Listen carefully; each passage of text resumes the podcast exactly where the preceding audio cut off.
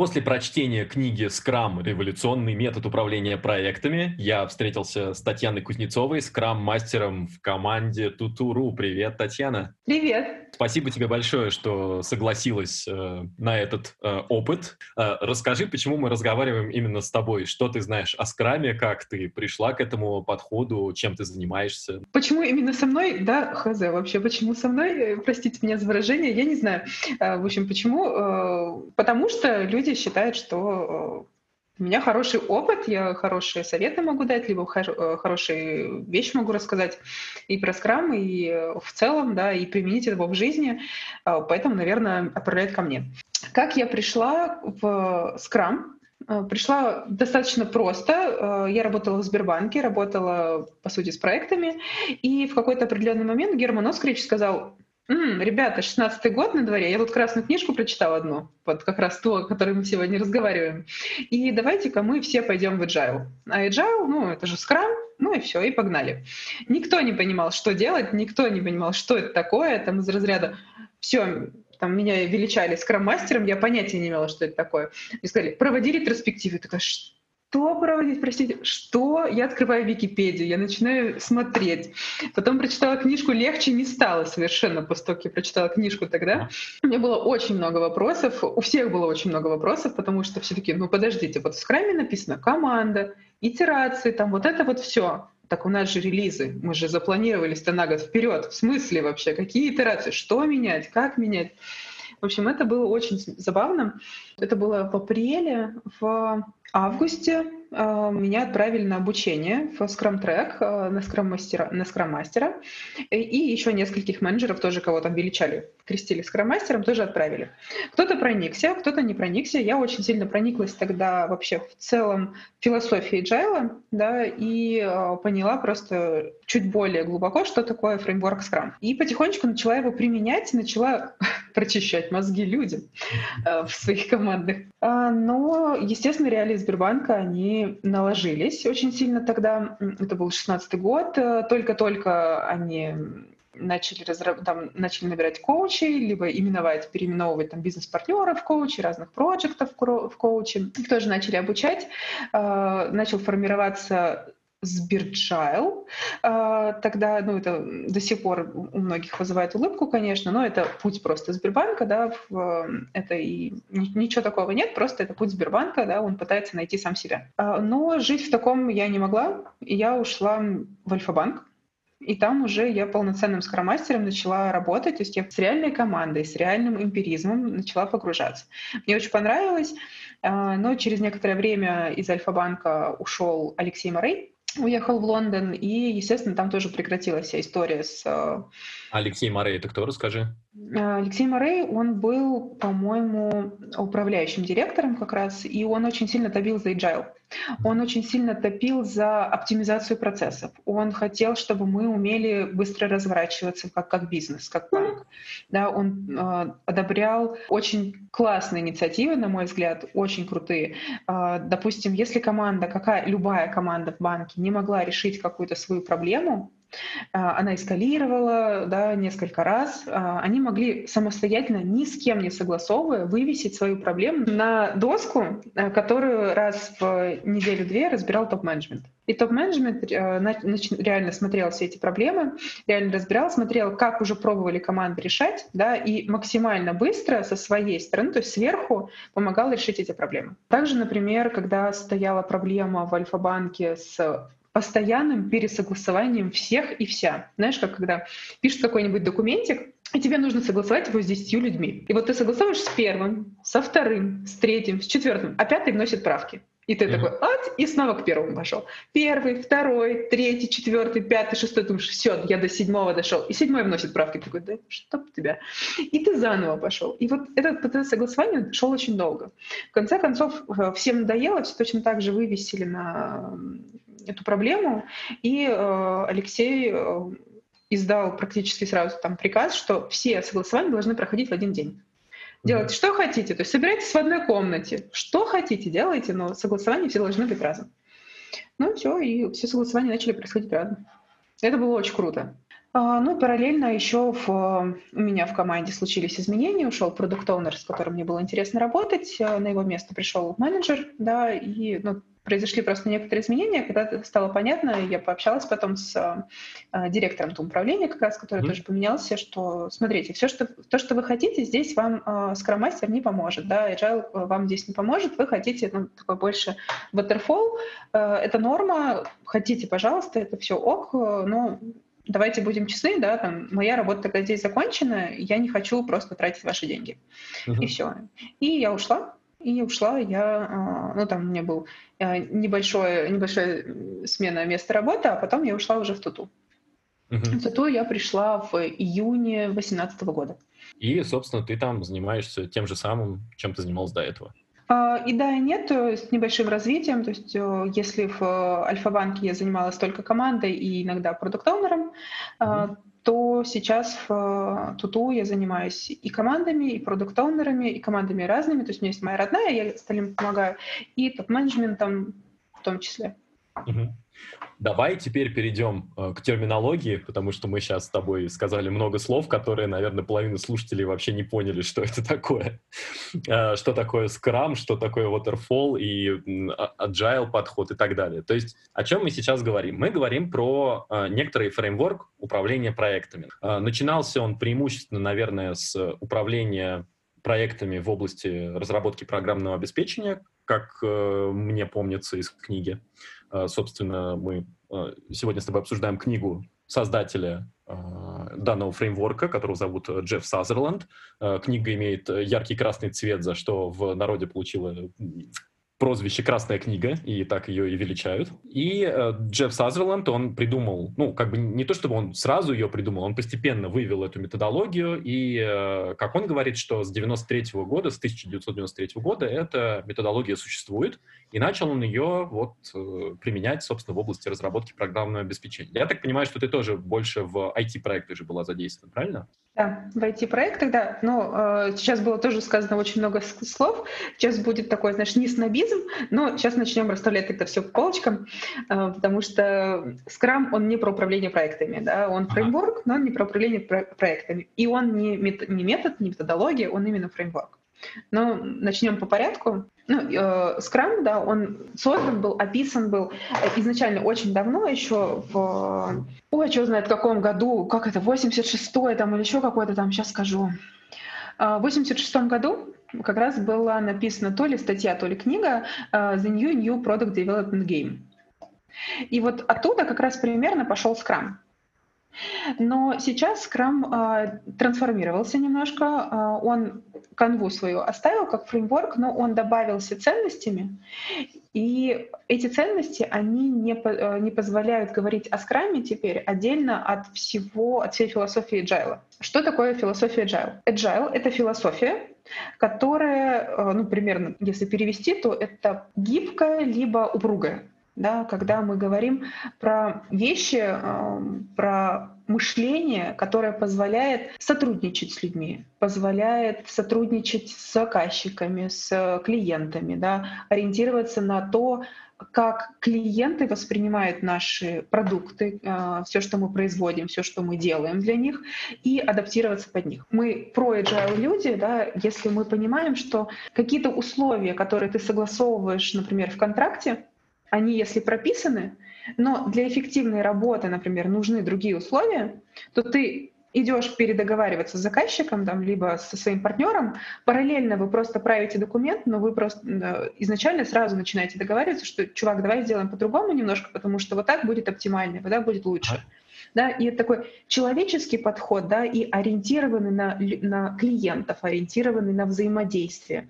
Это подход э, и такая философия, которая позволяет не смотреть на то, а вот какие у нас есть сейчас процессы и четко следовать процессам, даже если они не оптимальны, если они нам не нужны, не помогают никак, а помогают пересматривать, делать так, чтобы эти процессы нам, наоборот, помогали. Вот ты со мной да, договаривался, вот ты со мной договорился, договорился один на один.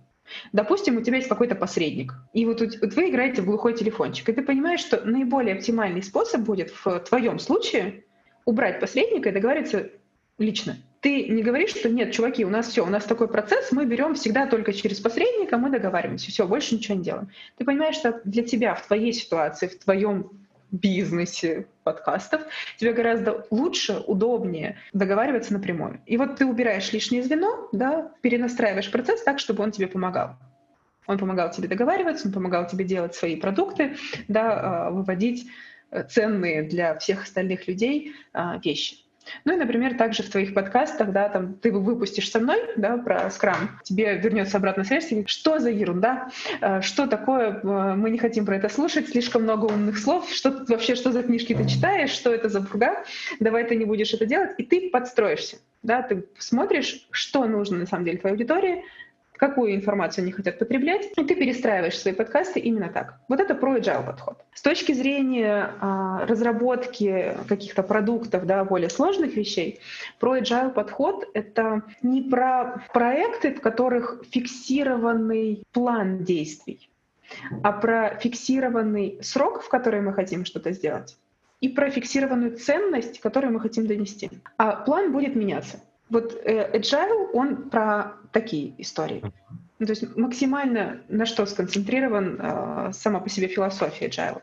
Это на первое, на то, чтобы компания, любая компания, даже ты компания, да, люб, вот любая компания, предприниматель, неважно кто, он поставлял наиболее ценные вещи, ценные продукты своим клиентам. А второе, чтобы в процессах были убраны все так называемые транзакционные издержки. То есть вот эти лишние звенья, типа вот посредников, например. Либо если мы понимаем, что для а, общения нам нужен Telegram, а не почта, не имейлами переписываться, да, мы переходим на Telegram. Если мы понимаем, что нам нужно еще как-то оптимизировать процесс из разряда, вот а, пример, который я привела про Алексея а, Морея, который сказал, что теперь все согласования за один день. Ты убираешь все транзакционные издержки. То есть, по сути, все, что могло длиться месяцами, ты делаешь за один день. Это экономит очень много денег. И третье — сделать так, чтобы ну, э, agile э, как философия помогает сделать так, чтобы компания умела разворачиваться, там, грубо говоря, на 180 градусов за минимально допустимый срок. Вот там простой пример. А, однажды, когда-то не так давно, компания Apple выпустила первый iPhone. Как только она выпустила первый iPhone, рынок изменился образовали новую нишу, образовали новую потребность, да, они образовали новый спрос. Что это означало для остальных компаний, которые не делали смартфоны? Это означало, либо если они быстро не перестроятся, они все разрядятся, потому что теперь людям нужны были смартфоны. И на то, насколько компании могли быстро перестроиться на производство смартфонов, это как раз я и говорю про разворот на 180 градусов.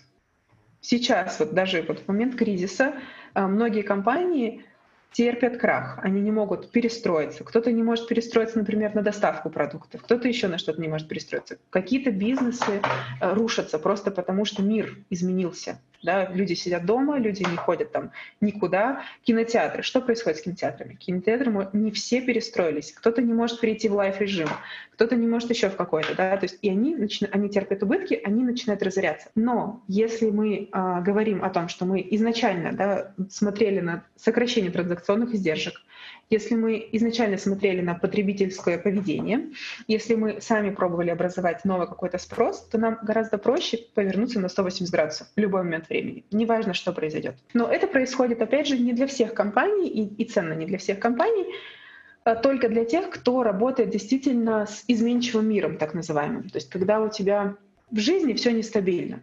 Ну, из разряда допустим, компания, которая строит дома, вот эти просто блоки даже, да, любимые наши муравейники, там, да, жилые комплексы, черт знает где, у них, в принципе, обычно все стабильно. Ну, у них может там измениться какие-нибудь потребности э, клиента, там, качеству, там, еще что-то, но в целом основная коробка у них стабильная. Если мы говорим про производство там, любых продуктов, создание ценности для клиента с точки зрения мобильные телефоны, техника, э, продукты, да, еще что-то, что угодно, это все изменчивый мир. В любой момент что-то произойдет. И в, во всей этой философии есть много разных фреймворков, методов э, и так далее, как в целом устроить, например, разработку. А одним из таких методов, одним, одним из таких фреймворков да, стал Scrum.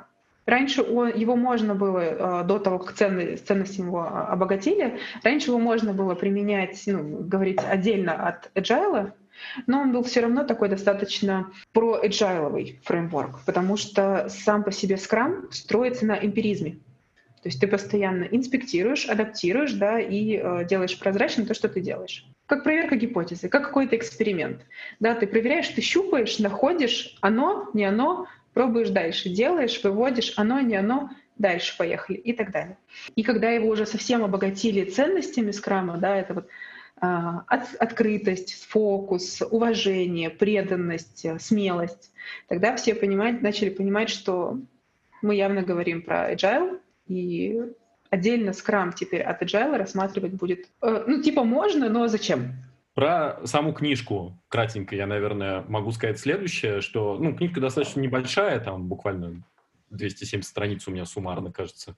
Это э, рассказ от э, создателя фреймворка. Вначале достаточно долго он э, посвящает страницы книги тому, что рассказывает, почему для него такой подход, вот, который ты описала, кажется ценным, как он к этому подходу пришел. Э, достаточно много уделяет внимания своей личной истории, тому, как он был э, курсантом в летном училище и участвовал в боевых действиях в 70-80-е годы, кажется, и э, рассказывает историю того, каким образом он последовательно пришел к данному фреймворку, какие идеи этому способствовали и на что он ориентировался. Собственно, ну вот как ты сказал ранее, ориентировался он на такой вот итерационный подход, на взаимодействие с тем, кому нужен тот продукт, который ты делаешь, и в итоге он постепенно-постепенно создал а, вот этот фреймворк в желании сделать так, чтобы продукты делались Э, за какое-то разумное время, за какую-то разумную стоимость. При этом самое, мне кажется, главное, это делать то, что действительно нужно потребителю. То есть не что-то, что мы там на картинке нарисовали изначально, не какой-то план, вот тот, тот самый термин waterfall, который ты упомянула, водопад, то есть когда мы составляем огромные диаграммы там на несколько лет вперед и думаем, что что-то пойдет по ним. Джефф Сазерленд говорит, что никогда проекты не идут по этому плану, никогда waterfall не выполняется. Мы всегда начинаем уходить куда-то в сторону, в лучшем случае мы делаем все с огромным запаздыванием, с огромными бюджетами. В худшем случае мы делаем то, что вообще рынку уже не нужно, потому что прошло огромное время, а мы составили какой-то план, который сейчас уже не актуален. Дальше он начинает уже непосредственно углубляться в методологию на каких-то примерах конкретных компаний, то есть он вот эту философию сначала описал, и потом уже вторую половину книги он, собственно, рассказывает, как же этот фреймворк выстраивать. Наверное, пересказывать мы не будем здесь, мне кажется, mm-hmm. прочитать книжки и понять, в общем-то, в чем суть. И э, уже со, совсем в конце, по крайней мере, в моем издании, там прям несколько страничек, э, что же сделать э, в первую очередь. То есть как вот подступиться к э, фреймворку Scrum, если вы решили его внедрить. Теперь про какую-то суть э, и главную мысль, которую я для себя подчеркнул. Основная вещь — это как сделать продукт, который действительно хотят получить пользователи. И второе — это э, с точки зрения подхода, как сделать так, чтобы делать те продукты, которые нужны, это наблюдать, понимать, что нужно миру, ну, то есть там наблюдать, ориентироваться, что-то менять и проводить ретроспективу, то есть смотреть, что мы сделали удачно, что неудачно, и заново делаем итерацию. Это вот такой вот генеральный подход, который я для себя выявил. Он даже мне кажется, важен не только в рамках фреймворка Scrum, а он важен вообще по жизни. То есть ты смотри, что ты делаешь, подумай, а то, то ли ты сделал, что ты хотел, подумай, что тебе помешало сделать то, что ты хотел, и попробуй по новой, скорее всего, у тебя получится что-то лучше. Ну, если здесь есть что-то прокомментировать, то можешь э, сказать на этот счет. Да, на самом деле это все э, ложится на э, планирование, инспекция и адаптация. Очень многие считают, что Scrum и Agile — это не про планирование, это вообще про хаос.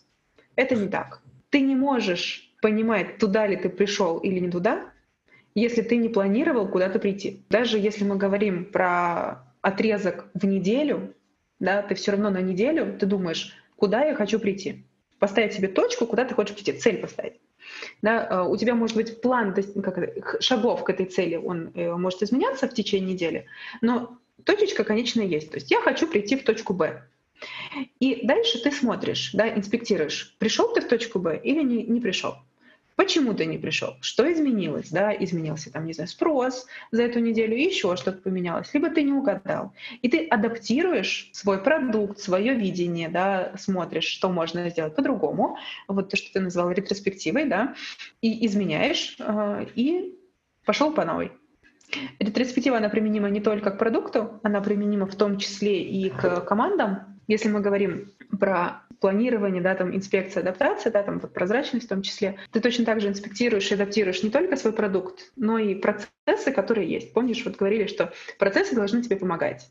Uh-huh. Либо что-то, что происходит в команде, да, которая работает по скраму, тоже должно помогать ей быстрее выпускать точнее, качественно да, и так далее. И точно так же инспектируется, что произошло за эту итерацию, и адаптируется при необходимости. Слушай, давай, чтобы не ходить вокруг да около, кратенько, мы говорим скрам, скрам, фреймворк, что-то хотим получить. А, а в чем суть-то? Суть фреймворка ты уже назвал. Да? Э, фреймворк, э, скрам, э, он почему называется, как, как схватка в скрам в регби. Да, ну даже так, я когда хожу на матчи регби, я сижу, снимаю скрам, когда происходит, я снимаю и публикую в Инстаграме, типа, вы думали, что скрам это про продукт? Нет, скрам это вот это вот на самом деле. А ты реально ходишь на матчи регби? Да, да. Вау, вау.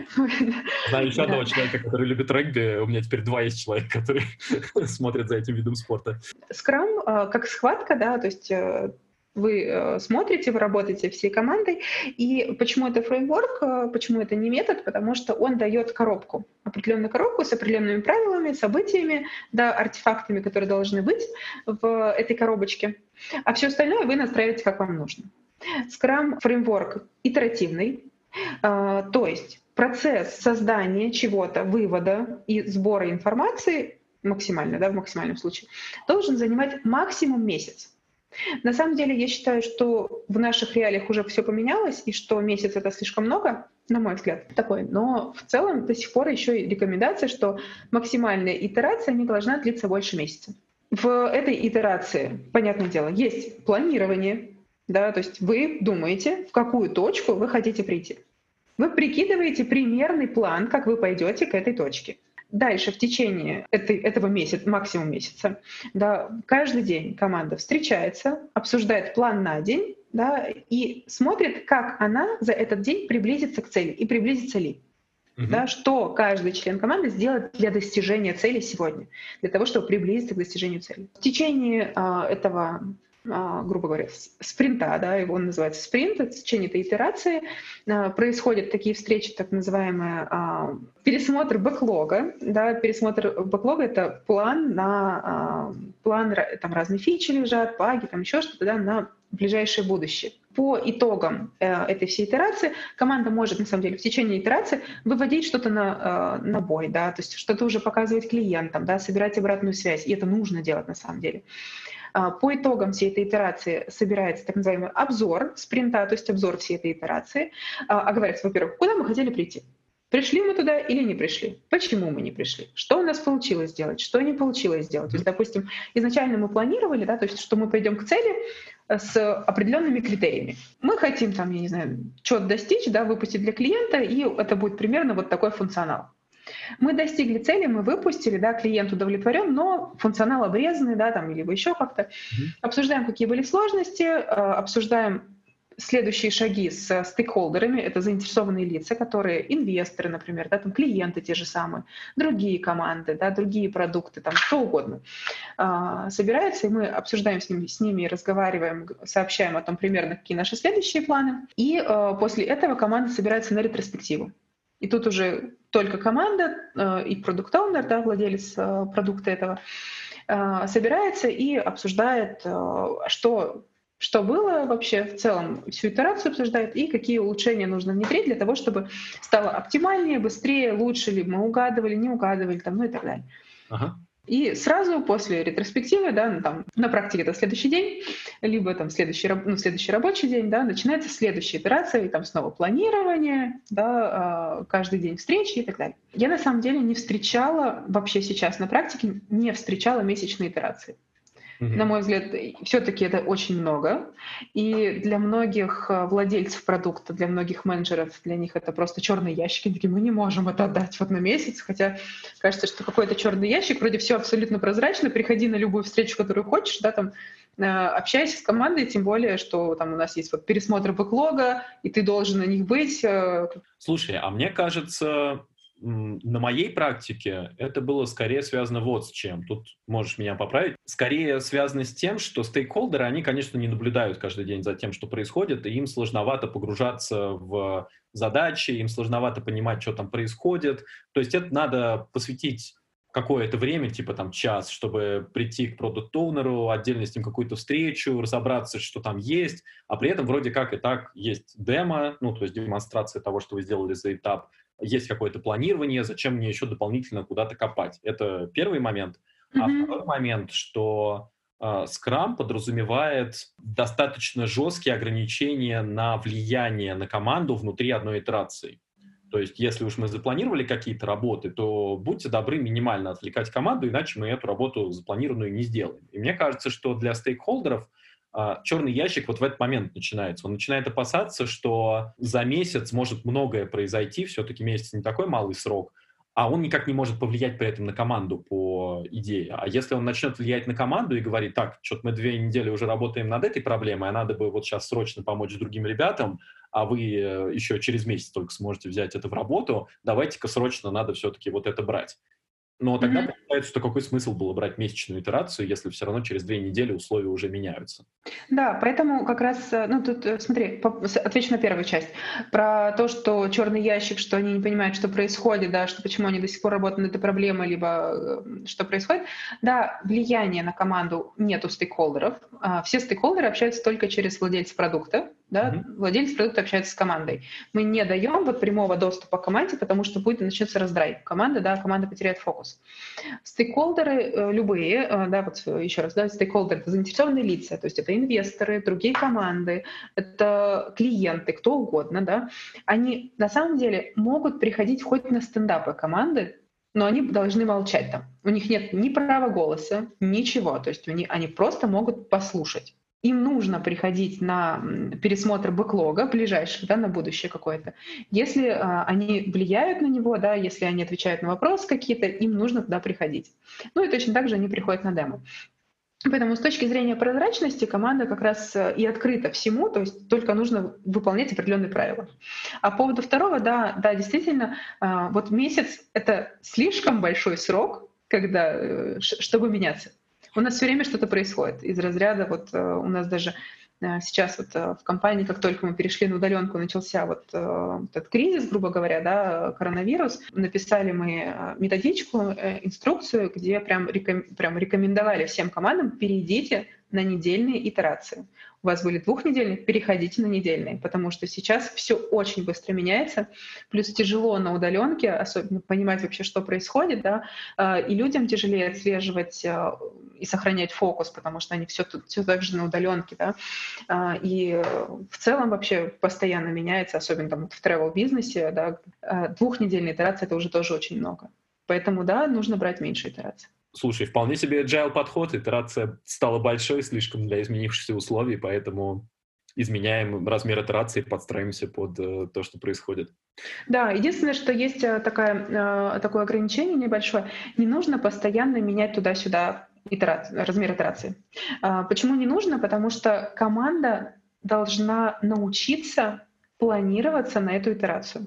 То есть, допустим, если приходит э, владелец продукта и приносит какую-то цель, а эта цель из разряда космический корабль, команда умела делать космический корабль за месяц, но тут мы понимаем, что у нас все очень быстро меняется, давайте сделаем две недели. Команда еще не умеет планировать этот космический корабль, либо пол космического корабля. Она не понимает, сколько она действительно может сделать за две недели.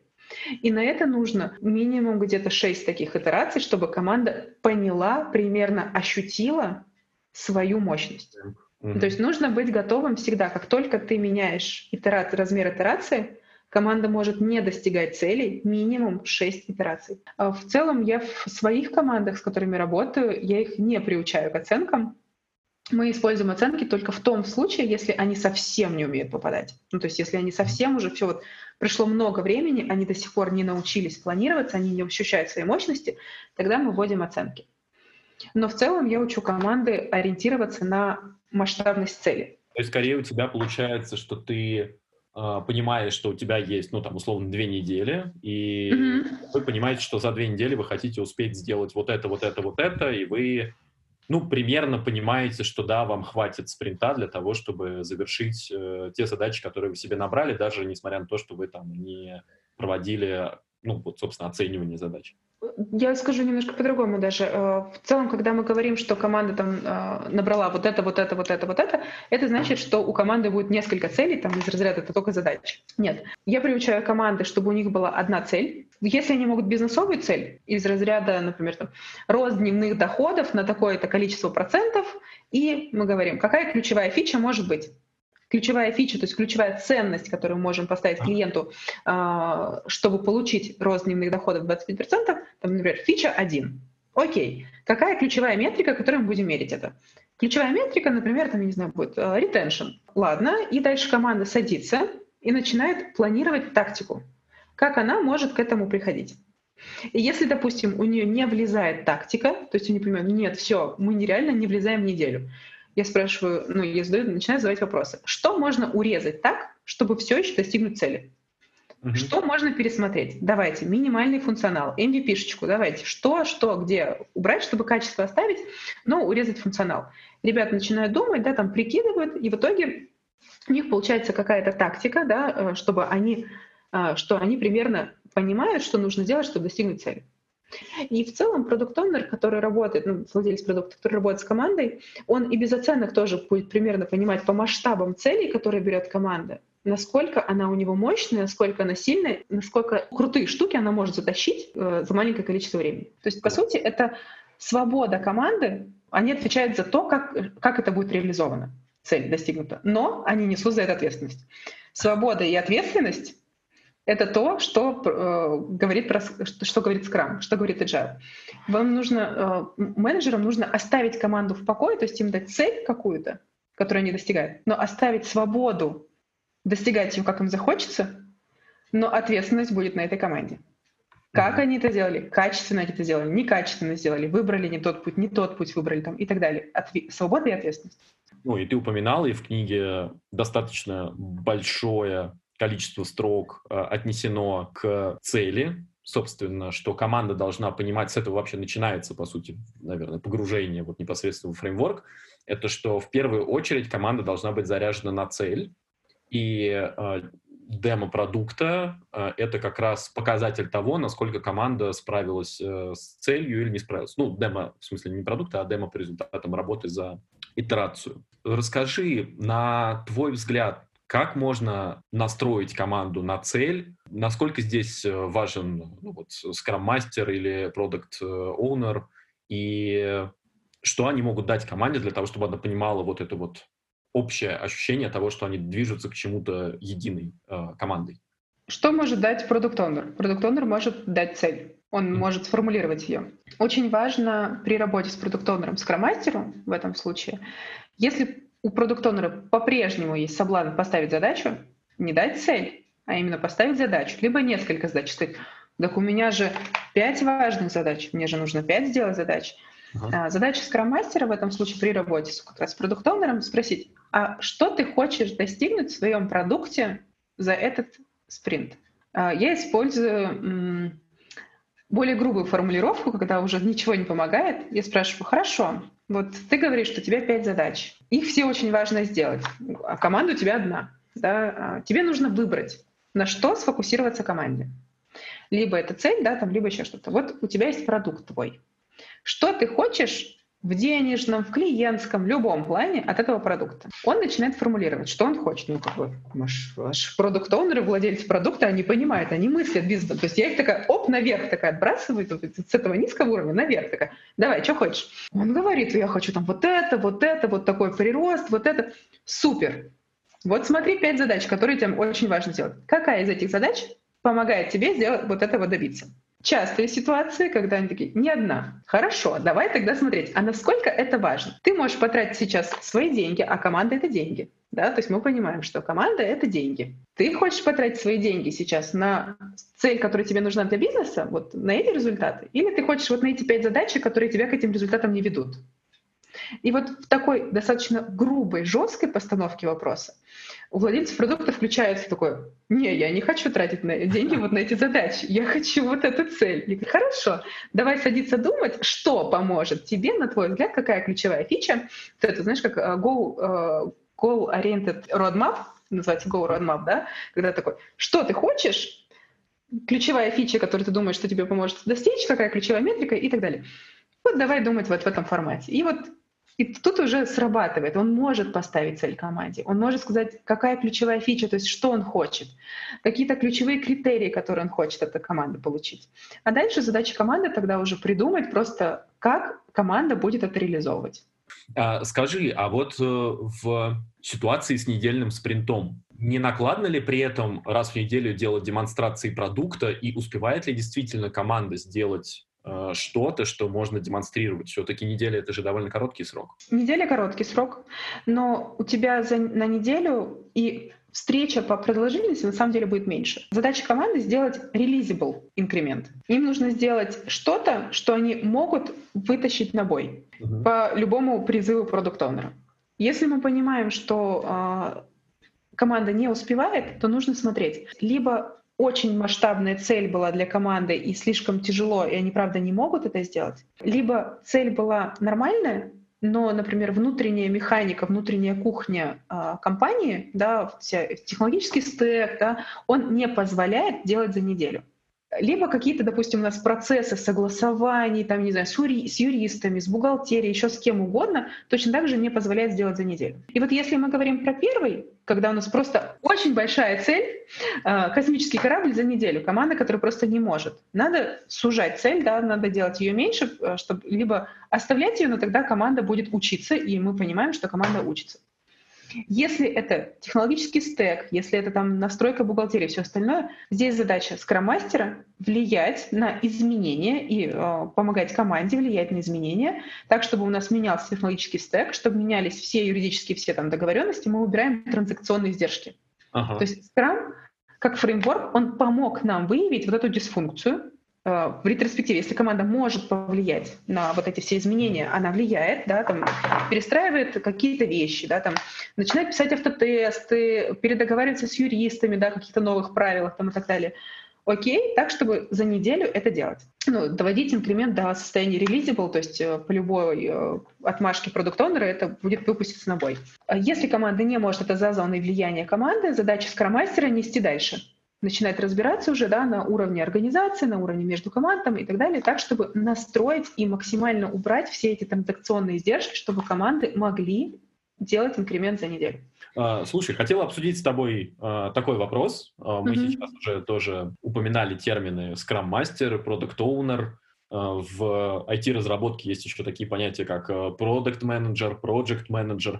Можешь рассказать, на твой взгляд, э, в чем отличие между ними? Если коротко, то да, у нас есть связка Product Owner, команда разработки, Scrum Master. Product Owner отвечает за что делать, команда отвечает за как делать, Scrum Master отвечает за процессы и за настройку работы Owner и команды разработки. Что это значит? Это значит, что э, если команде нужно помочь организоваться, двигаться к цели, думать, научиться проводить встречи, то есть э, скромастер не навсегда привязан, да, прикован к команде, а ровно до тех пор, пока он еще нужен команде, пока команда взрослеет. Да, э, как раз скромастер работает и с командой разработки, и с продукт-оунером. Продукт-оунер, он как раз учит думать более высокими да, вещами, то есть чтобы продукт-оунер был не проект менеджером, чтобы он был не человеком, который ставит задачки и контролирует, что команда сделала каждую задачку. Нет. Чтобы он думал больше про бизнес, про развитие бизнеса, да, и э, разговаривал при этом с командой. Команду учат разговаривать при этом с продукт-оунером, потому что продукт-оунер вряд ли, только если он когда-то был очень давно технарем, он может говорить с командой на одном языке. Но в большинстве случаев это бизнесовые люди, которые не будут с командой разговаривать на как это, не знаю, птичий язык, да, ну, мне там он понятный, потому что я разработчик по образованию, но э, в целом бизнесам непонятно. И я учу команду разработки разговаривать бизнесом. Из разряда команде нужно сделать техдолг, да, там они где-то что-то вынуждено, да, что-то делали на костылях, либо что-то не, не сложилось, где-то что-то нужно подчинить там и так далее. Команде нужно продать это продукт объяснить, почему это нужно делать. Не из разряда, но это же баги, если ба- есть баги, надо их чинить. Нет, это вообще не прокатит ни одному бизнесу вообще никогда. Ну, то есть это просто пух воздух. Нужно объяснить, почему. То есть почему это важно, почему это критично, там, собрать статистику, объяснить, показать. Если, э, если это, допустим, какие-то баги, которые влияют на дальнейшее, э, дальнейшую разработку, либо это, допустим, из разряда у нас уже не костыль, у нас уже инвалидная коляска просто, да, там в коде, то следующая разработка будет замедляться она не будет ускоряться, она будет замедляться. И нам нужно сейчас, наоборот, очищать наш код. Нам нужно время, да, дай нам спринт, да, там, например, да, там, дай нам недельку, типа две недельки, нам нужно вычистить. Ты там, типа, ты у нас долгу продукт, мы там для тебя делали эту инвалидную коляску, давай мы как бы вот сейчас все почистим. Да, э, учит скроммастер команду разговаривать с продуктом, учит команду достигать, учит команду планировать, да, понимать свою мощность, э, если нужно, команд, команде рассказывает про какие-то, допустим, про моп инжиниринг, да, там какой-то, про вот про те же самые CI/CD, вот Continuous Integration, Continuous Delivery, что важно, что нужно. Если в команде нет людей со скиллами, там, тех лидов, например, да, там, если есть, то помогает им развиться, помогает им э, найти себе нужное обучение, да, там, ну и так далее, то есть расширяет их сознание, не просто вот э, люди, которые нажимают на клавиши, да, и просто делают определенную задачу, а люди, которые действительно радеют за продукт, за качественный продукт там, и так далее. А продукт оунера он учит э, разговаривать тоже с командой разработки, запасаться терпением, да, особенно когда команда разработки учится, подниматься на уровень выше, то есть думать бизнесом, потихонечку учить команду думать как бизнес, потому что команда, ну, в большинстве случаев они изначально тоже не думают об этом. А, постоянно, если команда что-то не знает, это не потому, что они плохие, потому что они не знают, им нужно объяснить, им нужно рассказать. Это нормальная ситуация, когда нужно друг друга обучать. И вот задача скромастера максимально сделать так, чтобы команда поглотила какие-то знания скрам-мастера, продукт оунер поглотил какие-то знания скрам-мастера, то есть он, он уже был ему сильно так не нужен. И при этом команда поглотила знания продукт оунера И в этот момент скрам-мастер просто выходит из этой связки и говорит, что моя работа здесь сделана, я вижу, что вы молодцы, вы взаимодействуете. Здесь очень э, сложная история в плане, если что-то произойдет с командой, придет новый человек, либо уйдет кто-то, все может начаться заново. Uh-huh. Потому что начинается процесс шторминга, да, вот когда команда образования, начинается шторминг, и команда снова может э, немножко поразваливаться, и тут нужно заново включаться и там помогать им. Но если э, вырастить, взрастить, как правильно взрослить, да, там, взрастить э, и работать не только с командой, как с командой, как с организмом, но в том числе да, настраивать каждого человека изнутри, да, то есть проводить индивидуальные встречи какие-то, коучинг, да, применять, либо вот э, наставничество да, в каких-то вопросах, выявлять сильные стороны каждого человека, выявлять его мотивацию, работать с этой мотивацией, то в целом, если какое-то изменение произойдет, команда сможет самостоятельно переваривать эти изменения и обратно возвращаться сама на этот уровень. Слушай, а вот ты сказала как раз про то, что команда может уже прийти к какому-то состоянию, но что-то ее может периодически из этого состояния, ну, хорошего состояния выбивать. Mm-hmm. Вот Джефф как раз в книге пишет э, в одной из глав про ситуацию, которая называется лопнувший мыльный пузырь, когда mm-hmm. команда стала чувствовать себя настолько классной, что э, в какой-то момент перестает э, идти по процессу непрерывного улучшения, и из-за этого начинает очень сильно ухудшать свою результативность. Mm-hmm. Сталкивалась ли ты с ситуацией, когда команда начинала считать себя излишне хорошей и переставала из-за этого развиваться? А, я сталкивалась с ситуациями, когда команды не, не хотели, ну и до сих пор там я сталкиваюсь, да, когда команды не хотят ретроспективу. У нас нет проблем, у нас все зашибись. Можно заставлять. Команду есть э, разные способы ну, да, заставлять. Есть разные способы, э, как это сделать. Миллион вопросов. А вот так, а вот сяк, а вот так. Но если команда прям совсем не хочет, в усмерть не хочет, окей, давайте попробуем. Ну, то есть я провожу сама эксперимент. Пробуем без ретроспективы. Практика моя показывает, что команда выдерживает ну, максимум так два месяца. У них начинает что-то ломаться, они начинают ретроспективы проводить в течение рабочего дня, потому что им же нужно где-то все равно что-то ломается, все равно что-то не срабатывает, где-то какое что-то им не нравится, да, там, особенно если подговорить продукт поставить тогда еще больше цель, да, еще значимее, то есть сделать диск дискомфорт на команде. Команде нужно это достигать. Команде нужно где-то улучшить что-то, чтобы достигнуть этих больших целей. И вот тогда, э, там, максимум через два месяца команда приходит и говорит, нам нужна ретроспектива. Как? Говно вопрос, Пойдемте. Партизанский метод. Да, ну то есть в этом плане, а, ну я такой достаточно лояльный скрам-мастер, я не заставляю людей. Я предпочитаю дать им ошибиться, но не заставляю людей. Ну это правильно, мне кажется, на мой взгляд. Слушай, а насколько э, вообще, на твой взгляд, у команд существует проблема делать так, как уже делается? Ну, то есть это совершенно известная тема. Вот мы там с Костей Печенежским обсуждали а, Голдрата, и у него достаточно широко обсуждается проблема того, что люди, даже если они делают что-то неэффективно, они продолжают что-то делать, потому что сложно выйти из так называемой вот этой вот зоны комфорта. То есть на самом деле сложно перенести свой опыт на новую ситуацию, в которой ты не знаешь, что делать, и у тебя твой опыт туда, он не, ну, не, не транслируется, и ты из-за этого не понимаешь, как быть, и такой думаешь, да ну нафиг, не буду, буду лучше делать как, вот, как есть. Пускай оно неэффективно, но мне комфортно, я уже понял, как с этим работать, ну и буду делать вот так. Вот в твоем описании получается, что команды скорее нацелены на изменения, они действительно хотят этого вот процесса так или иначе улучшений, и, по крайней мере, они задаются вопросом, а что мы делаем не так, как это улучшить. Но mm-hmm. Мне кажется, часто действительно люди немного застаиваются и начинают просто действовать по какой-то системе, которая им уже привычна, и они не хотят что-то менять. Тут зависит от того, вообще с какими людьми мы работаем. Первые люди, легкие, так называемые, да, это самые мотивированные люди. Это люди, которым не нужно давать задачу, чтобы они сделали свою работу. Да, это люди, которые сами образовываются, это люди, которые сами ходят на встречи, на метапы, на обучение, они сами готовы себе все оплатить. Если компания платит, зашибенно. Если не оплатит, сам оплачу, потому что я хочу, мне интересно, это моя работа, это моя страсть, я хочу это сделать. Категорий много, на самом деле, людей, ну типа вот возьмем так, черные и белые, да, окей. Есть э, вторые люди, да, они более инертны, они э, как раз идут по накатанной, э, и им ну, комфортно, да, как они делают. Вопрос в том, какая ответственность, да, и какие последствия. Помнишь, да, когда я говорила, что скрам — это свобода и ответственность, и вообще mm-hmm. это свобода и ответственность. Грубо говоря, у нас происходит какой-то там вот отрезок времени, да, там за неделю. Поставлена цель. Ну и делал он себе все по-старому. И ни на что это не повлияло. Это правда вопрос. Зачем ему что-то менять? Если ты не ответишь ему на вопрос «зачем?», ну, изменение ради изменения — это какое-то говно. Если это ни на что не влияет, если ничего не меняется от того, ну поменяет он, ну и что? Цель же достигнута, достигнута. Самое главное случилось, случилось. Ну и все.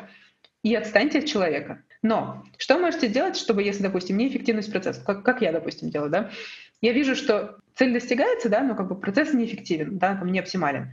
Я сама захожу с других каких-то вещей, я от команды отстаю, такая думаю, ну ладно, к ним я не пойду с этим, потом у них же все охеренно, у них очень все хорошо, а, вот, я не пойду к ним, потому что, ну, они достигли своей цели, все нормально. И я при этом э, говорю, что ладно, а где можно, с какой стороны в компании зайти, чтобы этот процесс почикать? Подоказывать его с другой стороны. Из разряда, ну, типа, помнишь, э, приводила пример про юристов, да, там вот согласование. Да, да, да. Ну, например, вот цель достигается, но происходит, например, 5 дней это все. Я захожу в других людей из разряда там в продукт оунера например, зайти, да, что типа смотри, вот команда вроде успевает, все нормально, но вот Тебе не кажется, что что-то дорого слишком это? Вот пять дней — это очень дорого. Ну, как бы мы тратим дофига вре- времени, а время — это деньги, на то, чтобы что-то согласовать. Давай посмотрим, а вот, может быть, что-то можно вот здесь оптимизировать, потому что, ну, это правда деньги. Да? И продукт такой, а, это же деньги. Ну, давай, потому что, ну, а что, я же считаю в деньгах. И, в общем, я нахожу вот такие лазейки, как можно где что-то оптимизировать, просто потому что, ну, это упростит жизнь бизнесу, да, это приблизит компанию в целом к какому-то успеху, да, но там в рамках команды одной, ну, там у них ничего не поменяется. А, если, допустим, а, мы говорим, что что-то происходит критично важное, и команда при этом не достигает результатов, да, цели не достигаются, а команда из разряда, вот знаешь, там, зачем нам автотесты, мы не будем писать автотесты, у нас все хорошо, да, мы не достигаем цели, ну и что? Вот здесь не происходит ответственности. Это значит, что мы с команды на самом деле ничего не требуем. И это самый больной вопрос во всех компаниях, где бы я ни поднимала его. Очень сложный вопрос, может быть, ну и для российского как раз а, трудового кодекса тоже тяжелый. А, я начинаю приводить примеры в продукт обычно и говорю, смотри, вот что ты делаешь с командой подрядчиков, которые тебе делают ремонт, но они тебе ремонт уже затягивают три месяца. Что ты с ними делаешь? Ну, прямой ответ я получаю. Я с ними прощаюсь. Говорю, хорошо, у тебя сидят разработчики, ты, ты платишь деньги. Они тебе три месяца не дают никакого результата. Только обещания, и не хотят оптимизироваться. Что ты будешь с ними делать? И тут продуктовый обычно такой, ну я же не могу их уволить. Я спрашиваю, почему? Что происходит? Ну давай принимать какие-то меры. То есть если, допустим, ты всячески замотивирован, не знаю, там, сметана их обмазал уже, все у них хорошо, они, они шикуют, у них все шикарно.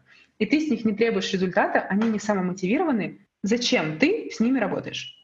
Это очень тяжелые вопросы для большинства работодателей, на самом деле, потому что ну, они же офигенные профессионалы. Я говорю, ну, сделай им тогда дискомфортно. Давайте выстроим такую систему, чтобы ком- команды всегда знали, что происходит за нерезультатом. А, во многих компаниях э, уже начинают вводить такие штуки, то есть это не, не типа как бы не достигли, да, уволен да, и это, допустим, работает команда, вводится какая-то бальная система из разряда, там, э, каждая цель, да, приносит там какой-то рейтинг команде. И э, просто смотрят, да, в динамике, то есть команда может повышать свой рейтинг, то есть там прям видно, да, какая команда на каком рейтинге находится. Но если рейтинг спускается ниже нуля, то есть когда прям совсем нет результата, либо там все риски сыграли, да, там, ну и команда их не предусмотрела, все понимают, к чему это идет. Ну, то есть если полгода команда находится ниже нуля, рейтинг, то всю команду просто отсекут. И задача, ну, там, э, команды, естественно, не хотят этого, и они максимально будут стремиться выводить свой рейтинг вверх да, выше нуля, если там не самая-самая пиковая да, команда, но как бы все равно, чтобы был выше нуля, чтобы они понимали, что у них все хорошо будет в этой компании. Э, радикальный способ, стрессовый, я бы сказал. Он же вот, опять же, он не про то, чтобы сделать вот прямо сейчас, типа один раз не достигли и все. Это про то, как если ком- команда систематически не достигает результата и при этом не хочет меняться. Зачем ты работаешь с этим подрядчиком? Зачем думаю, ты продолжаешь ты ему деньги платить? Я думаю, здесь есть, конечно, разница. Слушай, пример, может быть, я здесь с тобой поспорю. В смысле, идея все понятно, и э, мне даже ясна проблема отсутствия ну, какого-то фактора, фактора ответственности, что, ну, вроде как ответственность есть, но по факту, ну, ну, не сделали, не получилось. А тебе никто ничего предъявить не может. Ой, ну, сложно было, извините. Да, здесь все понятно. В ситуации с подрядчиком все-таки это история о внешнем агенте. Было бы логично задавать вопрос прорабу, которая работает с такой ком- командой, и сказать, зачем ты работаешь вот с этим маляром. Начнется такая же примерно защитная реакция, что это человек из моей команды, я расставаться с ним не хочу. Но я имею в виду, что все-таки это внутренне сложный вопрос, его нужно очень четко выстроить, и чтобы дать понимание, ну, там, владельцу бизнеса или каким-то там людям, принимающим решения, что это не попытка сделать кнутый пряник, а что это действительно ситуация, когда люди должны отвечать за базар. При этом команд же никто не бросает команды. При, ну, там, если у них что-то не получается, у них есть скрам-мастера, у них есть продукты, у них есть там тех лиды, кто, у них есть все ресурсы компании, которые готовы им помогать. Ну, по крайней мере, когда смотрим да, на часто вот компании, которые вот не э, страшные, да, интерпрайзные, где там каждый сам за себя, а смотрим, да, там более-менее там, да, которые готовы открыты быть с тобой, да, общаться и готовы помогать, не знаю, в нерабочее время и так далее. Люди открыты тебе, просто приди, попроси помощи, да, в любое место, там, не знаю, в любую гильдию постучись, еще куда-то, попроси помощи, если не получается. Может быть, э, нужно тут, э, ну, и надо было раньше подключаться к скрам-мастеру, чтобы делать организационную оптимизацию, и тут надо увольнять тогда скрам-мастера, а не команду, потому что, ну, как бы, сорян, чувак не сделал свою работу, да, ну, и так далее. То есть надо вот рассматривать каждую ситуацию, да, и смотреть вообще, а что происходит с командой. Вот интересный момент, который плавно вытекает из того, что мы с тобой обсудили, это про удовлетворенность уже с обратной стороны, так сказать, посмотрим на процесс, на удовлетворенность э, работника, ну, там, разработчика, скрам-мастера, продукт-оунера от того, что у него происходит. Фреймворком Scrum я сталкивался, ну, достаточно давно, в общем-то, мне кажется, чуть ли не как только я вообще попал в какие-то менеджерские проекты, связанные с IT-разработкой, ну, то есть лет пять, наверное, уж точно. Но я никогда не читал книжку, я скорее смотрел какие-то статьи. Э, непосредственно вводить скрам у меня необходимости не было нигде и никогда до сих пор. Поэтому, в общем-то, вот прям глубоко я в это не закапывался. Скорее так, верхний уровень его смотрел, я впервые в книге прочитал про такую штуку, которая называется индекс счастья э, разработчика. То есть типа того, что вот берешь и на ретроспективе задаешь вопросы, насколько ты был доволен, а все ли у тебя прошло так, как ты хотел, а что тебе, что, что пошло не так. И вот про метрику индекса счастья человека я не встречал нигде. Она мне, конечно, кажется немножко наивной. Мне поэтому было интересно, как ты к этому относишься, пытался ли ты что-то подобное вводить, и как люди на это реагируют? А, все реагируют по-разному. На самом деле, ну, кто-то, кто более открыт, э, естественно, им легче реагировать, кто-то, кто более закрыт, им тяжелее. Они такие, что за бред? Тут даже больше тебе скажу, на некоторых э, ретроспективах, э, когда разговариваю с командами, да, просто спрашиваю, типа, ну, прошу сказать друг другу спасибо за что-то. И они не могут. Они не могут, потому что для них, ну, в смысле, мы все круто поработали, мы реально круто поработали, мы достигли цели, каждый вклад каждого был офигенный. Я не могу сказать, что типа, там, не знаю, «А, Вася, ты там, спасибо тебе за это. Это значит, что я остальных не благодарю? Нет, я должен тогда остальных благодарить. Поблагодари всех. Нет, нет, ну типа спасибо всем вот за вот эту, вот эту, вот эту работу, да, им тяжело переступить. Но при этом, если это происходит на ретроспективе, но при этом, когда ты с ними общаешься неформально, да, ты смотришь, как они на самом деле благодарят в течение дня друг друга, да, там за что-то, либо там, о, вау, ты такую крутую штуку сделал, спасибо большое. То есть они это на самом деле делают просто на ретроспективах очень многим, особенно там более закрытым, э, им кажется это чем-то неестественным. Uh-huh. Каким-то командам а, кажется это естественным, нормальным, что их спрашивают им по фану. Да, и они спокойно к этому относятся. Бывает так, когда мне самой не хочется проводить какие-то, знаешь, а, заранее хитро выдуманные ретроспективы, Ага. И я просто говорю, так, ребят, наливайте чай, берите кофе, мы просто сядем и с вами пообщаемся. Ага. И они такие, наконец-то без стикеров, наконец-то без всего ретроспектива, господи, какое счастье. Да, давайте. И э, происходит нормальный диалог просто с людьми, они все открыты просто между собой, да, общаются, там, если у кого-то какие-то сложности, проблемы, да, там, и им проще, потому что идет обычно все ну, мы садимся в круг, да, и мы просто разговариваем. Просто разговариваем, как обычные люди. Типа, что, ребят, как настроение, да, как вот на вас вот это сказалось? А вот это вы заметили, не заметили? То есть, ну, как бы ты же все равно погружен, да, там, в течение, там, что происходит в компании. Заметили, не заметили, как к этому отнеслись? А вот э, в чем сложность состояла, например, там, в этом спринте? Там кто-то говорит, вот там с одним подразделением не можем договориться. И они, например, не знают, куда тыкнуться, да, и вот здесь вступает не коучинговая, да, шапочка, так называемая, скрам-мастера, а именно наставничество, да, а, либо обучение, когда я говорю, о, смотрите, а можно сделать вот такую штуку, вот так, вот так, вот так. И тогда у вас получится, у вас пропадет вот этот вот, ну, вот эта связка, и тогда будет и прозрачно, и все понятно. Они такие, слушай, давай попробуем. И ты смотришь, они следующий спринт, например, хоп, э, просто в процессе вашего диалога, да, они запомнили, что это можно сделать, они такие, о, давай, попробовали следующий спринт, говорит, слушай, у нас взлетело, все нормально, работает, прям вообще починился сразу процесс, все было круто. И у них хорошее впечатление от ретроспективы, они понимают, что это не больно, это не надо там слишком много париться, их никто не будет, там, не знаю, по линейке выстраивать, там, не знаю, мешать между собой, да, что это просто а, такое событие, как где ты можешь побыть собой, да, высказать там все, что у тебя накипело, наболело, либо порадоваться за что-то, и все. Поэтому э, я индексы счастья использую только тогда, когда я вижу, что команда к этому готова команда, ну, а поскольку я с командами общаюсь всегда очень плотно со своими, с которыми взаимодействую. Я с ними пересекаюсь и на кухне, тогда там где-то там выловить, там, я не знаю, вечером, смотрю, в 7 часов вечера сидит человек, да, я такой, эй, привет, как дела, чего там, ты чего грустишь? Вот, и человек там, допустим, ну, с тобой э, разговаривает, да, и ты понимаешь, он вообще в каком состоянии, он готов вот к таким вещам или не готов к таким вещам. Ты можешь, там, не знаю, иногда бывает, э, захожу из разряда, слушай, я тут такую штуку прочитала, и я пока не даю свою оценку, я просто жду реакции. И если я вижу, что человек такой, это какой-то бред, я такая, о, я поняла, здесь не надо сейчас это вводить, не-не-не. А, и все. И вот, ну, примерно так тестирую на людях. Слушай, что можно с ними делать, что нельзя. Слушай, а ты вот сказал, э, ну вот, там, берешь и встречаешь там где-то случайно вечерком там человека э, на кухне, и он там грустный, не знаю, или веселый. Насколько при этом у тебя есть ощущение, что люди э, зарабатываются излишне долго или нет? Опять же, ну, спрашиваю не просто так, а потому что, опять же, у Сазерленда была, собственно, целая глава, посвященная тому, что работаешь меньше, делаешь больше. Это, в частности, пересекается с тем, что мы обсуждали вот в предыдущем выпуске с Максом Волошиным из Red Band Robot про ребят из Basecamp, которые вообще mm-hmm. пропагандируют эту философию, что хватит э, пытаться вытащить из своих работников 80 часов в неделю, это ничего mm-hmm. не даст.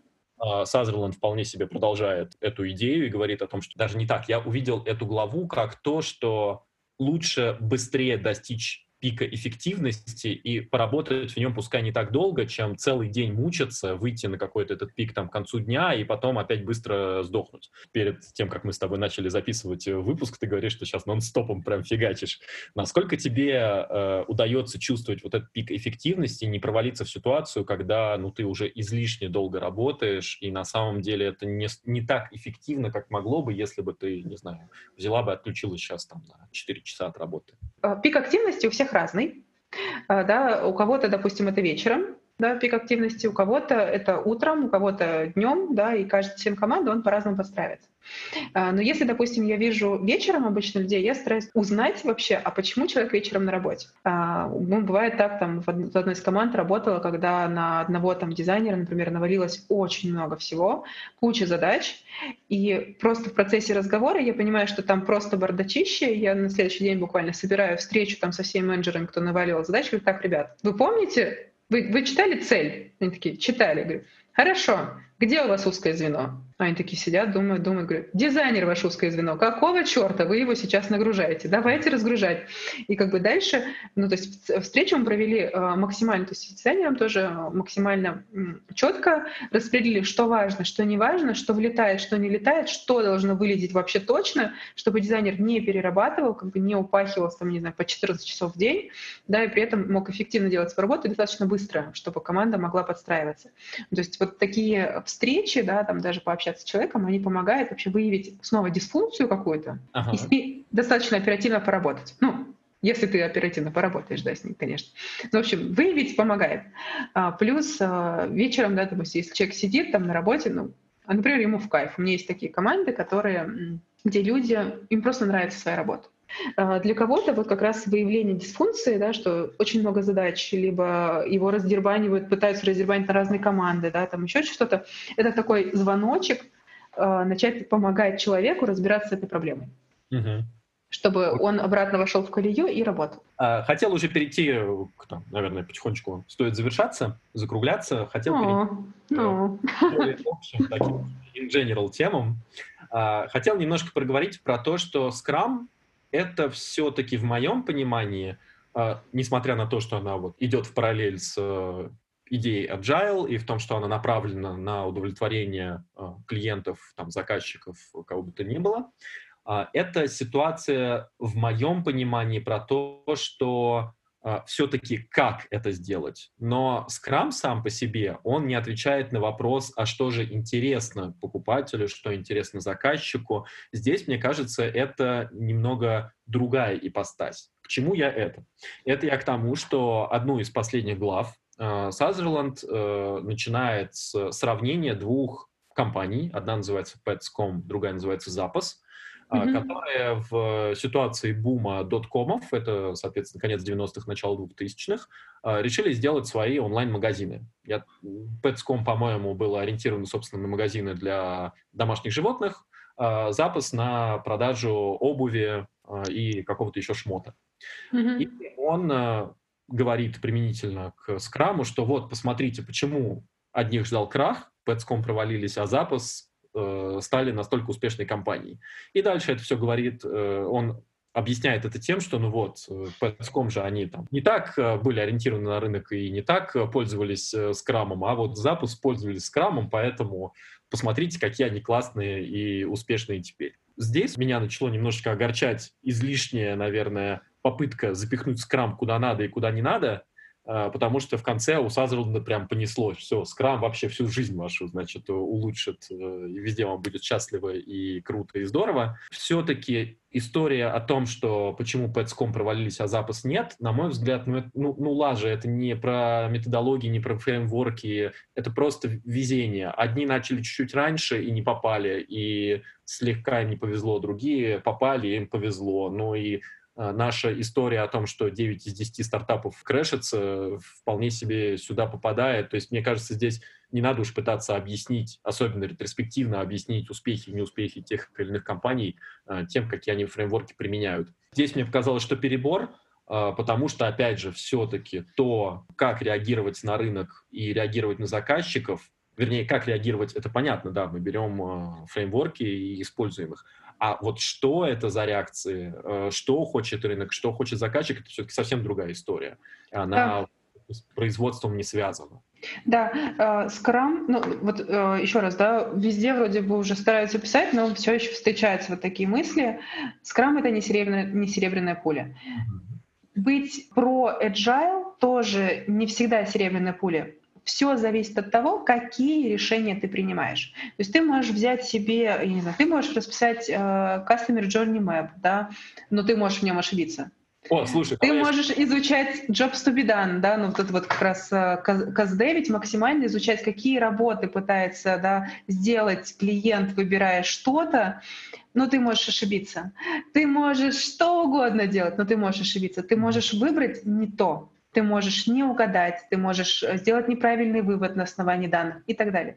Scrum как фреймворк, он тебе помогает перестроить внутренность э, компании, да, там вот э, про транзакционные издержки, выявить их. И вот Scrum он позволяет сделать так, чтобы мы максимально быстро могли поставлять релизable инкременты, но какие это инкременты, на что это направлено, угадает, попадет это в потребительский спрос, не попадет. Ну, то есть это можно, опять же, циклом обратной связи, да, потому что ты же получаешь по итогам обратную связь.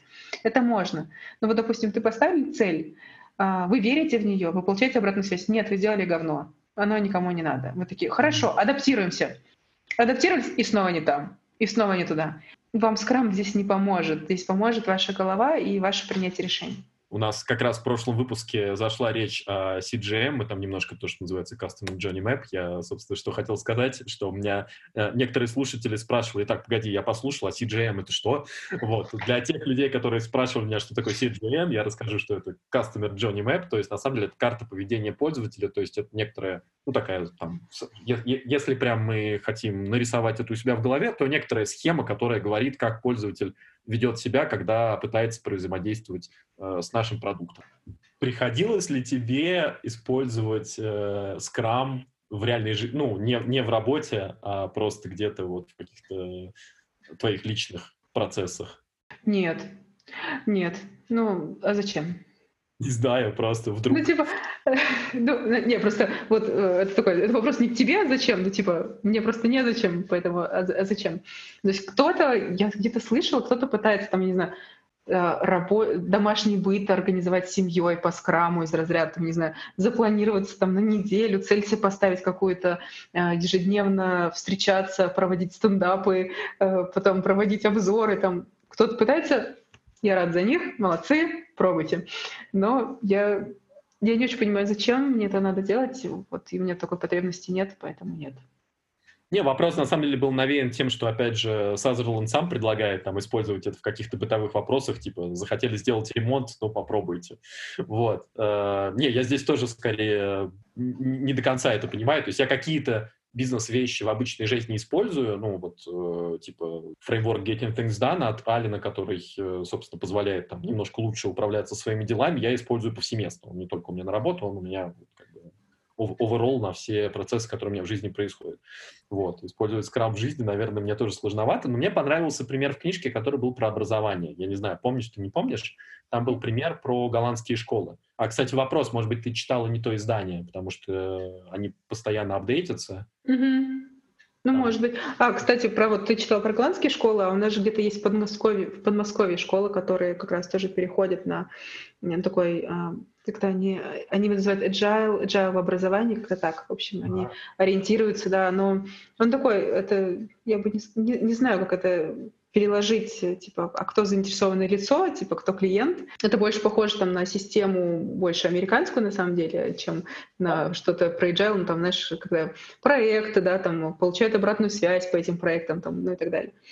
Мне понравилось в этом то, что мне в целом в современной школе не хватает проектной деятельности. Ну, то есть mm-hmm. у учеников излишне вот эта вот история, есть учитель, есть доска, есть парты, за которыми сидят ученики, что она немножко не отвечает современным реалиям, что опять же, все же фреймворки, которые мы с тобой, ну, то, о чем мы сейчас с тобой говорим, это же развитие делового мира в целом. Ну, то есть люди работали раньше не так, они работали по-другому. Ну, тот самый waterfall, про который мы говорили, когда у нас есть просто диаграммка, и все постепенно идут по этой диаграммке. Мир меняется, подход меняется, и я понимаю, что люди, когда выпускаются из университетов, что я и на собственном примере могу сказать, я понимаю, что я совершенно не приспособлен под э, тот темп, с которыми на самом деле современные команды могут работать. Мне приходится очень сильно адаптироваться, потому что все методы обучения, которые всю жизнь, по сути, у меня были, а это огромный промежуток времени, с 7 лет по 22-23, когда мы выпускаемся. То есть 15 лет мы учимся работать не так, как потом мы будем работать на работе.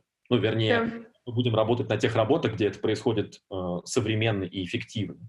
И мне-то, конечно, очень хочется, чтобы школы что-то брали от э, современных фреймворков и методологий и тоже старались изначально адаптировать э, современную, современных молодых людей, школьников, студентов под то, как уже по-другому можно делать дела.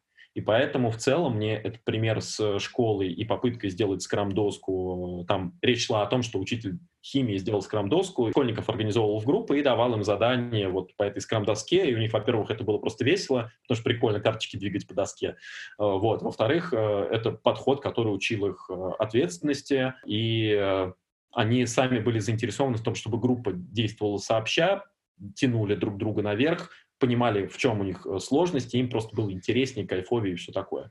Мне mm-hmm. этот пример в целом понравился. И мне, конечно, сложно представить, как это там на самом деле на практике будет выглядеть, потому что какое-то все-таки выбранная узкая ситуация в одном государстве, в одной школе. Ну, он там говорит, что он пытается это увеличить, э, охват э, этой идеи на большее количество школ, но все равно это какая-то такая весьма экспериментальная вещь. Но mm-hmm если бы такого в целом становилось больше, и подходы, вот, ориентированные на современный мир, они бы развивались, я был бы очень рад, наверное. Да, но это не секрет, что все, та, та система образования, которая есть в стране, она она была очень эффективной. То есть почему говорили, что и в Советском Союзе, да, э, самая лучшая школа Советского Союза, да, это было так. Это было так, потому что готовили людей совершенно к другому. Людей готовили к выходу на заводы, в поля, в военку, куда угодно. Да? То есть э, не было такой задачи работать сообща, не было задачи работать не знаю, командами. Даже до сих пор во многих компаниях, да, кто вот, э, выходцы из э, старой школы, они все время хотят поставить индивидуальный KPI. Хотя один человек, вот известно, что один человек не сделает результат такой. Ну, то есть человеку все равно в любом случае нужна команда. Да, э, он может делать, если там, я не знаю, он э, многорукий, многоног, и он может и там, и там, и там, и там, и, но это будет понятно, что определенное количество времени это займет, потому что он будет все делать в одного. А, либо это, допустим, какой-то, не знаю, разработчик, который делает что-то сам тоже в одного, full stack, например, какой-нибудь там разработчик, и мы ему что-то отдаем. Но продукт в одного он вряд ли сделает. Если посмотреть даже любые вот стартапы, даже наши российские стартапы, которые выводили, да, там ребята, которые что-то запускали, а, они делают там приложение, они делают, например, ну, минимум его втроем. А раньше выпускали ну, сейчас, может кто-то обидится, но простите меня, пожалуйста, а, выпуска... старались выпускать винтики. Ну, то есть человек просто сделал свою функцию и передал работу там следующей функции. Вот это вот на станок да, когда мы от э, человека к человеку просто передаем работу. В этом нет ничего плохого, это нормально. А, многие люди до сих пор так хотят работать, это тоже очень здорово. Самое главное, чтобы их не пытались переделать, заставить mm-hmm. да, делать по-другому. Это самое главное. Либо а, они не шли сознательно на ту работу, которая была мало их внутреннюю сущность. Но в большинстве своем в реалии сейчас меняются ну, особенно там, да, современные компании, они стараются работать командно, да, сообща, э, и это, конечно, уже другая работа. А, давай, как, как, у, как у Юры Дудя, э, короче, корот, короткие вопросы под конец. О, боже, про размер не спрашивай. Нет, про... Да, собственно. А, как долго настраивается процесс? В зависимости от людей, от команды, от, от всего вообще. Э, процесс может настраиваться два месяца, может настраиваться полгода.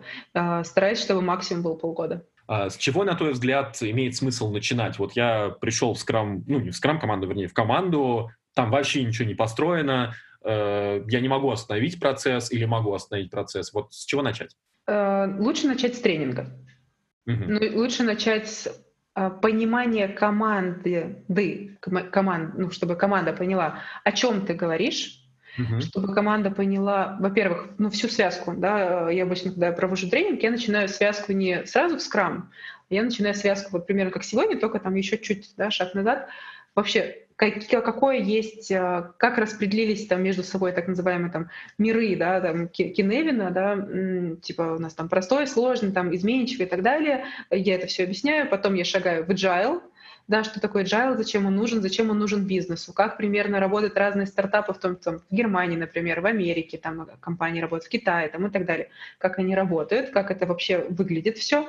А, разные примеры привожу, в том числе вот с а, айфоном, да, с тем, что нужно перестраиваться, подключаю, если это, допустим, а, какой-нибудь для продуктов, подключаю всякие вещи, типа как инвестировать в таких вещах, там, ну и так далее. Потом я перехожу к фреймворку Scrum, да, если я понимаю, что вот там для команды он применим в нашем случае, да, и, либо команда хочет послушать про скрам, и начинаю все рассказывать про скрам. Вот на каких трех китах он стоит, какие у него есть ценности, какие есть роли, события, артефакты, из чего складывается, кто куда ходит, зачем ходит, что такое сухари, ну, не знаю, слышал ты, не, не слышал про э, система обучения, что типа сначала делай вот как сказано, вот все, да, потом ты можешь что-нибудь поменять в правилах, а третья да, стадия — это прям стадия, когда ты прям сильно мастер, ты сам делаешь, что хочешь уже, да, и меняешь правила под себя понимая просто, в чем вся суть а, состоит. А, вот. И как бы и потом уже по итогам да, задаю какие-нибудь задания, типа подумайте, да, вот, допустим, у вас а, спринт закончился, а вы не успели дотестировать. До конца тестирования остался, остался один день. Нужно ли продлять спринт? И начинаются дискуссии, да, люди думают, я подкидываю, делаю вбросы некоторые, ну, типа, ребят, вот представьте, вот у вас спринт, да, и за неделю вам нужно было понять, выстреливаете вы в рынок или не выстреливаете. Вам остался один день для тестирования, вы понимаете, что вы не выводите, вы не выстреливаете нужно ли вам все-таки дотестировать или нет. И снова люди делятся, типа, нет, надо тестировать, а кто-то говорит, а зачем? Это уже не зачем, ну, то есть это уже не ценно, зачем нам это вводить? И начинается дискуссия, и в процессе дискуссии люди вообще на самом деле понимают, а нужно им туда шагать или не нужно, а хотят они, не хотят. А вообще оно имеет смысл для них или нет. И вот э, тренинг нормальный, живой, качественный тренинг прям с людьми, в постоянной дискуссии, в постоянном обсуждении, да, спрашивать у них, что происходит, ну, как, как, какое их мнение, давать им задание, чтобы они подумали, он как раз и рождает понимание, нужно ли туда идти или не нужно этим людям, хотят ли они или нет. Из-за чего может не получиться? Вот ты начала что-то делать, э, пытаешься построить скрам, но не выходит. О, много, много из-за чего не может не получиться. Ну, самое первое, люди не готовы к этому. То есть люди формально согласились, им кто-то навязал это, они согласились, но они не готовы и не хотят. Второе, люди не понимают, не видят смысла от каких-то встреч, да, те же самые там очень часто хотят, давайте мы отменим ретроспективы, вот то, что рассказывала, да, там, да, хочет, хотят люди некоторые, типа, либо давайте там не будем вот определенных вещей делать. А, и как бы вроде ты возвращаешься снова в сухари, типа, ну, вы смотрите, вы пришли к фитнес-тренеру и сказали, натренируй меня к лету. Я вот хочу выглядеть вот так, там, не знаю, хочу быть там Крисом Пратом, только вот в хорошие его годы, а не в те, которые последние. А, вот, пожалуйста. И тебе э, тренер составляет программу, вот ты должен ее придерживаться. Вот типа скромастер тебе говорит, вот, пожалуйста, тебе нужно придерживаться. Ты говоришь, нет, я, значит, вот это упражнение делать не буду, вот это не буду, вот это и вот это. И вот хочу оставить только себе приседания, но хочу их уменьшить до там пяти штук в раз в неделю. Вопрос, какой цели ты достигнешь тогда? Достигнешь ли ты вот, э, Криса Прата в его лучшие годы? Нет, не достигнешь. И вот э, такие аналогии, они помогают людям а, придерживаться, но а, задача скромастера все равно делать так, чтобы люди получали выхлоп, ценность да, от каких-то вещей. А, может не получиться, если, ну там, вот продукт в том числе не готов. Он хочет управлять по-прежнему командой, хочет раздавать им задачи, собирать с них статусы, чехвостить их за каждую не сделанную задачу, подводить, типа, вот у нас было 40 задач на спринт, сделали 39, спринт не закрыт. Какая цель, зачем вообще этот спринт нужен был, какие выводы по итогу? Ну, то есть смысл, если смысла вообще нет в этом во всем, Все может пойти, как в той картинке, куда папа птицы летят. Вот туда и летят все. А, вот э, туда же летит весь скрам, если в этом нет смысла. Быть скрам-мастером — это круто? Быть скрам-мастером — это очень тяжело. Класс. Слушай, ну давай завершать. Есть ли тебе, может быть, что-то добавить еще, что-то прорекламировать или рассказать дополнительно, объявить, не знаю, ну, короче, минутка на твое усмотрение. Ой, я не знаю, я потерялась. Э, ничего не хочу рекламировать. Э, хочу только сказать, э, пожалуйста, ищите смысл просто в каждом своем действии, в каждом своем выборе. Если вы хотите куда-то шагать, если вы хотите, не знаю, скрам, спросите себя, зачем, что вы хотите от этого получить. Если вы хотите пойти, не знаю, выбрать себе канбан, да, зачем? Вот что конкретно вы хотите от канбана получить.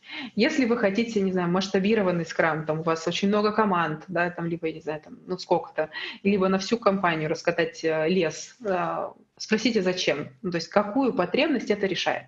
В начале всего всегда стоит потребность, в начале стоит бизнесовая даже потребность. Что, какую конкретную задачу мы сейчас решаем. И от этого уже потом выбираете, какой инструмент, потому что Agile, несмотря на то, что это философия, это все равно инструмент. Scrum — это фреймворк, но это все равно инструмент. Он решает определенную задачу. Сначала спросите себя, зачем? Круто, класс. Спасибо тебе большое. Это был подкаст «После прочтения». Мы общались э, с Татьяной Кузнецовой, э, которая является скрам-мастером в компании tutu.ru. Спасибо тебе большое за то, что зашла в гости в эти нелегкие карантинные времена. Спасибо, Сереж. Ну, я, я продолжаю пилить выпуски на удаленочке, но благо все для этого в мире имеется, так что мы живем в прекрасное время, когда можно сидеть дома и продолжать делать все, что мы делаем. А, обсуждали сегодня книгу Scrum от э, создателя, собственно, данного фреймворка Джеффа Сазерленда. А, прошлись по ну, немножечко по самой сути книжки, по самой сути фреймворка, и я задал кучу вопросов, Таня, она ответила на них и еще кучу всего интересного рассказала. Мне было очень интересно, я сам в это немножечко там стараюсь погрузиться и сам что-то применять, поэтому для меня это прям тема очень острая, было классно получить э, экспертное мнение. Спасибо, что слушаете подкаст. Как всегда, он доступен в прежде всего в телеге, где я пишу еще какие-то one-пейджеры на книги, какие-то свои собственные мысли, когда с чем-то встречаюсь, что так или иначе бьется с какими-то книжечками. А, если что, есть в YouTube, во всех подкаст-платформах, в Apple, в Google, Spotify, э, подкаст Addict, э, везде, где хотите, есть RSS, э, можете себе в плеер добавить. Кстати, давно я не писал RSS себе в Telegram, надо ссылочку закрепить на RSS, а то некоторые недовольны, слушатели знаю я их. Все круто, давайте не скучайте там, сидя дома, все наладится, все будет классно, и мы обязательно э, прокачаемся и сделаем наш мир лучше, светлее и умнее. А, до следующего выпуска. Пока-пока, мойте руки.